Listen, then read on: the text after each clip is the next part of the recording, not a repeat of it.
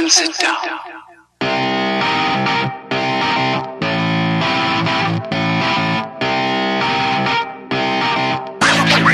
All right, hello, hello, hello, everyone, and welcome to another glorious episode of More Content Talk. That's the only show that cuts through all the glam, the glitz, and all the bullshit to bring you the truthiest news that we can find. I am so excited to have you. Uh, as I mentioned before, uh, when I came up with the idea for the podcast, you were one of the guests that popped to mind. So it's very fortunate to have you here today.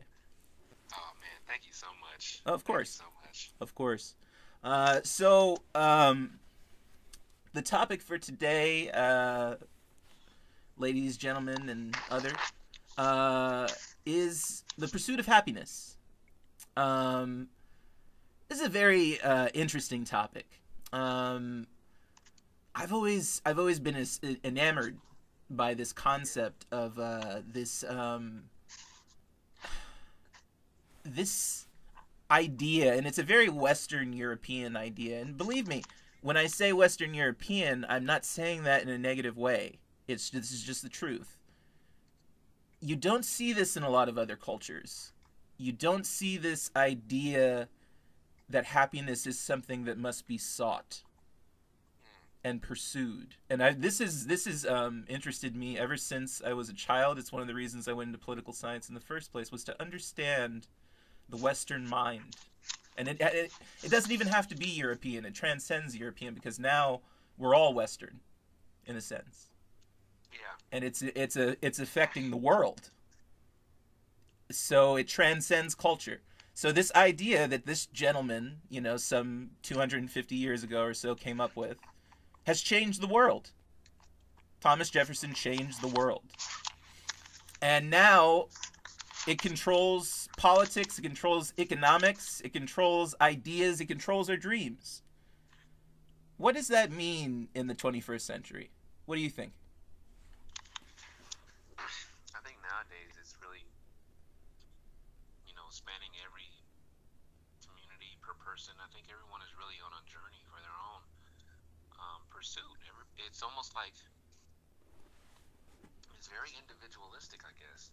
I think just as I'm dealing with it now, from a hairstylist point of view, Mm-hmm. I get the luxury of, ha- of having just different people in my chair every day. Right. just just everyone from every kind of culture, Yes. background, ethnic, creed, sex, race. I, I have the luxury of having everyone in my chair, and, and, and just listening to their stories just gets me. Uh, all of them are on course for the pursuit of their their own happiness, Very interesting. and you know, and uh, how that uh, co- coincides with the happiness of mankind, just collectively. And, and uh, I think people have this, excuse me for lack of a better word, like a Voltron type of That's a great uh, word. Of view. Yeah, point of view about it. Yes. From the 80s, you know.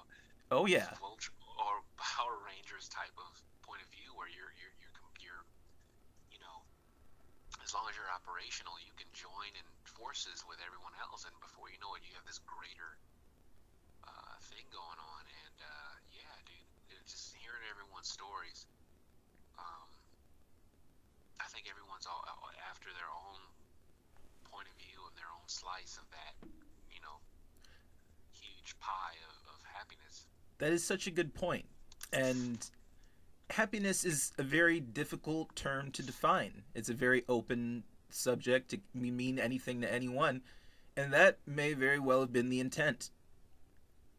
Um, in a kind of uh, and not a, not a covert way, in, in a very intentional way. I think what Thomas Jefferson may have been saying is this is your way to define your own life on your own terms. And it's interesting because do you know a quote from uh, Thomas Jefferson? And I know this because I'm a political scientist, and I was astounded when I heard this. It completely changed my idea of America. Because, you know, when you're young, you think America has always been this way. You don't really think about what America was. But what America was was something very different than what it is today, and I'm not talking about slavery. Everyone already knows that. This is something very interesting that Thomas Jefferson said. he said that the kind of democracy that he had in mind could only work in an egalitarian society. Now, an egalitarian society is farm based in his time. And the reason he said this is because in, their in Jefferson's philosophy, in order to be a functioning part of any democracy, you need to own property. So this is interesting and it calls into question the language that we use today and what it means today and how do we change the language and do we even consciously change it or did it just change over time? What do you think about that?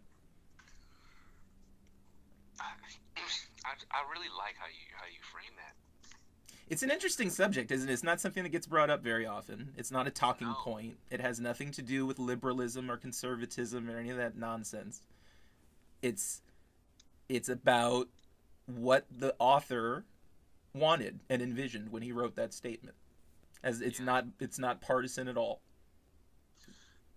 I think we need to all look at everything. Just as critical thinkers, we, we must like look at these things in the context of which they were written, yes. What it meant to the people who were there, what it meant Mm-hmm. to the author, i agree. What it meant to the people who were there, and then after that, what does it mean for us now?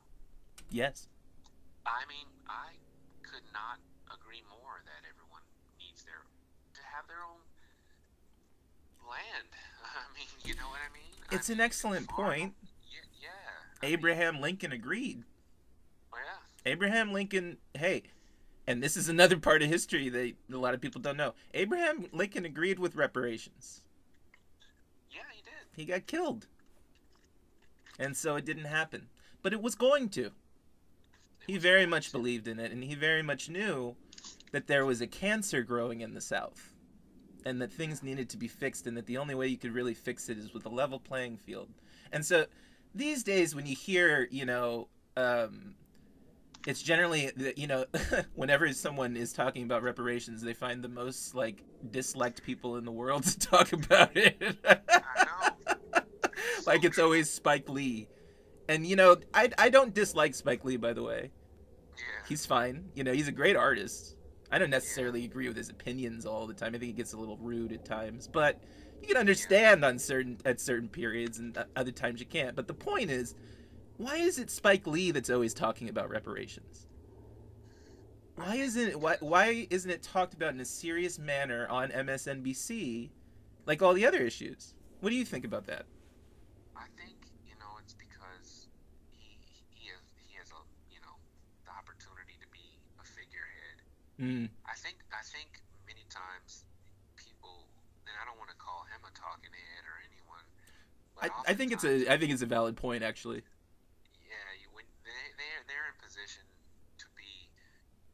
It's like, hey, Michael Jordan, what do you think about Right. You know, uh, George Bush being elected? You know, what I mean? it's kind of As like if it makes any difference. Yeah. Yeah, exactly. or, or like he is prepared, it- like he was that major to Mm-hmm. be able to to to uh, to discuss political science. He, he may not have been that major. He, he Right. may have been something else, know, Exactly. Yeah. yeah. So he has the opportunity to to speak because he just has the platform, I suppose. That's right. Yeah. And when you when you get into things like the pursuit of happiness and you know this idea of having a level playing field, you, you got to get into conversations that people don't want to have. And um, I don't know. You know, to me, uh, you know, coming from the perspective of someone who had a severe disability, you know, like as we've spoken, you know, it's, I've been lucky enough and fortunate enough that it's receded. Um, That's phenomenal. it is. It is. Uh, I found uh, the ketogenic diet, which you know, I seriously, anyone who has seizures, please look into it, and and neurological conditions in general, it can change your life. Yeah. But um, what is what is so interesting is I have I now have a view of both perspectives because now I'm in perfect health, and before I was in the absolute worst health Yeah. and it's a different game. It's a game changer. Um, you can't. It's not that you don't want to work, and this is the thing that I think a lot of conservatives don't get, unfortunately, and I don't know that they'll ever get it. Yeah. you do want to work and it kills you that you can't work. And then on top of that, you have people blaming you and saying, "Oh, you're so lazy. You're a horrible person because you're not working." Yeah. That depresses you, you know? Yeah. And then once you're depressed, you can't move. You can't function. You can't talk to people. You can't talk to your friends anymore. You know, I dropped off the face of the earth. yeah. And you you lose it, you know? Yeah. and you can become very mean and bitter when you're like that. And what's what's phenomenal about that, Pierre, is that you know you know when I became mean and when I became bitter and just didn't care anymore, I started to get breaks. Isn't it interesting? yeah. And that's what I'm talking about. This this system we have, it's it's not that I'm some wacky liberal because I get that sometimes, and you know I understand because I look at both sides of the issue. Because if you if you look at both sides of the issue today, the fact is now you're a liberal, which is wacky. You know, 20 years ago that wasn't the case. but. back then it was like, oh, you're you're weak. You know, you got to go further left. Now it's like, nope, the middle. That's liberal now. Anyway, totally. Totally. it's funny. So. Only in America.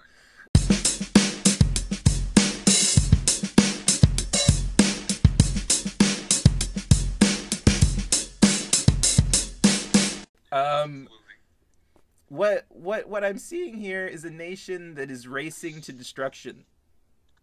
For some reason, because it's a nation that has everything in the world, Yeah.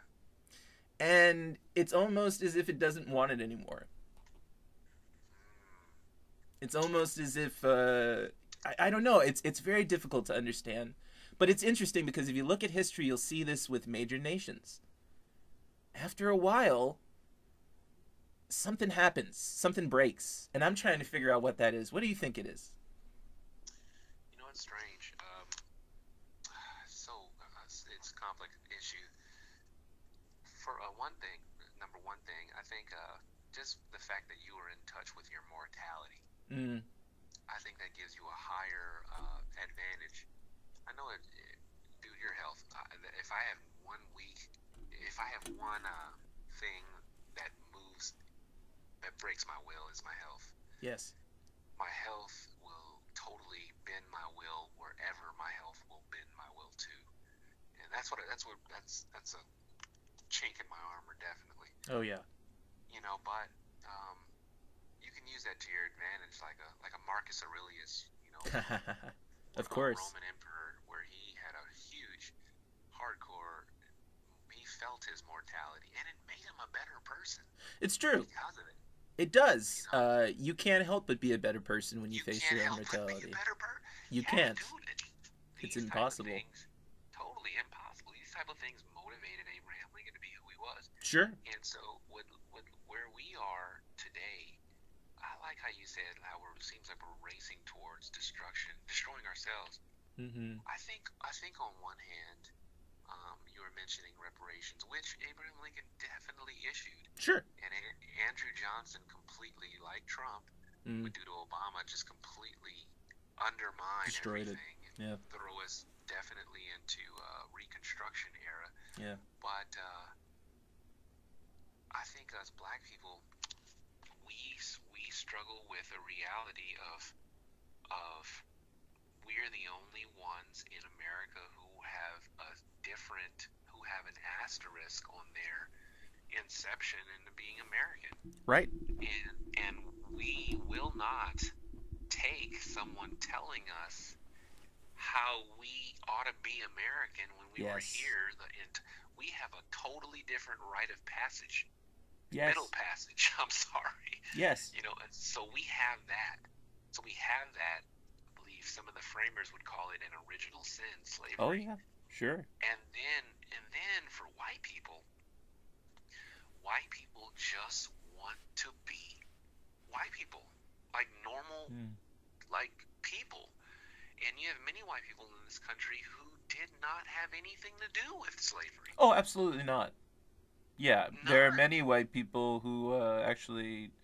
It's interesting you mentioned that. Uh, if you look into the the Revolutionary War, there were um, uh, British people. One of the reasons British people fought in the Revolutionary War was because they had abolished slavery. In fact, in Britain before America did. Yeah, Um, so you have to, you can't, especially when it comes down to Europeans. You must understand it's a mixed bag. And when I talk, when I talk, I'm always very clear, and I say, you know, right wing, conservative, and you know, these are very particular uh, things nowadays because, like I said, you have to terms get redefined.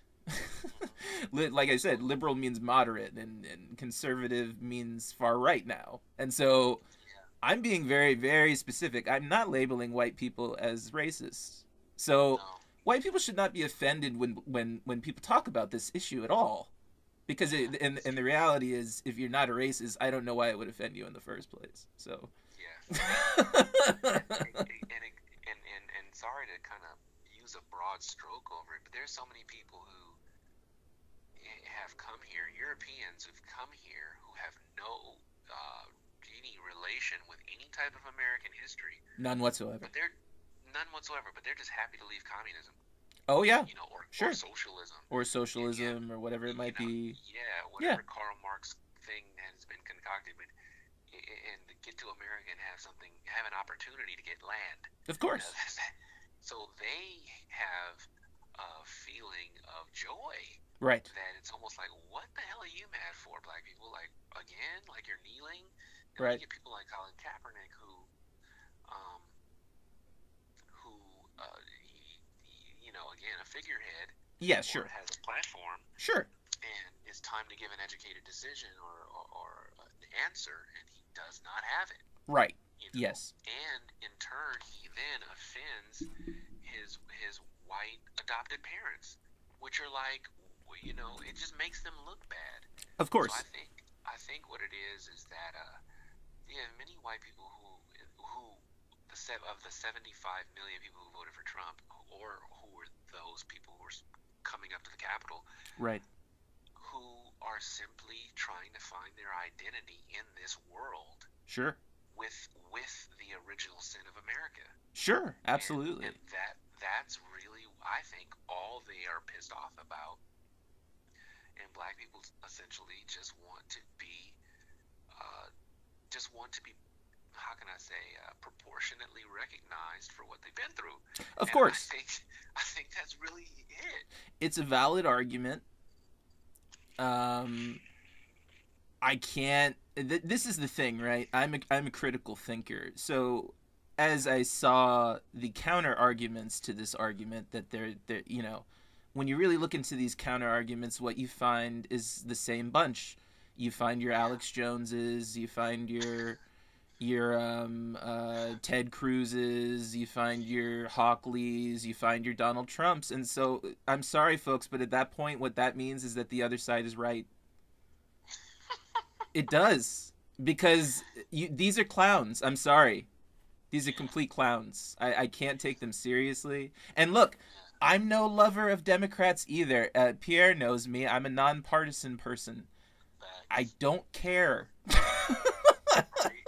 about your team or you know team blue team red. Sounds familiar right? Anyways whatever it may whatever gang you're in today i don't know. Um it doesn't matter to me. Because i'll tell you i saw i saw what people were shocked when they saw that riot. Let me tell you something. That that is america. If you look into the history of america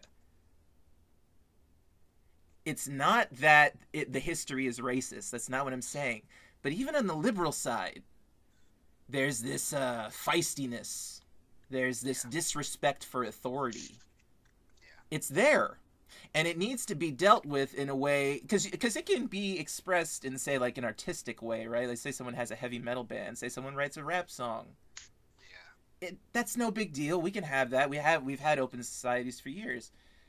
Where it gets nuts is when we can all of a sudden, um, as adults, encourage people to violence. I know. And this is this is in, this is the insanity of this is that when you do something like that, it has a blowback effect.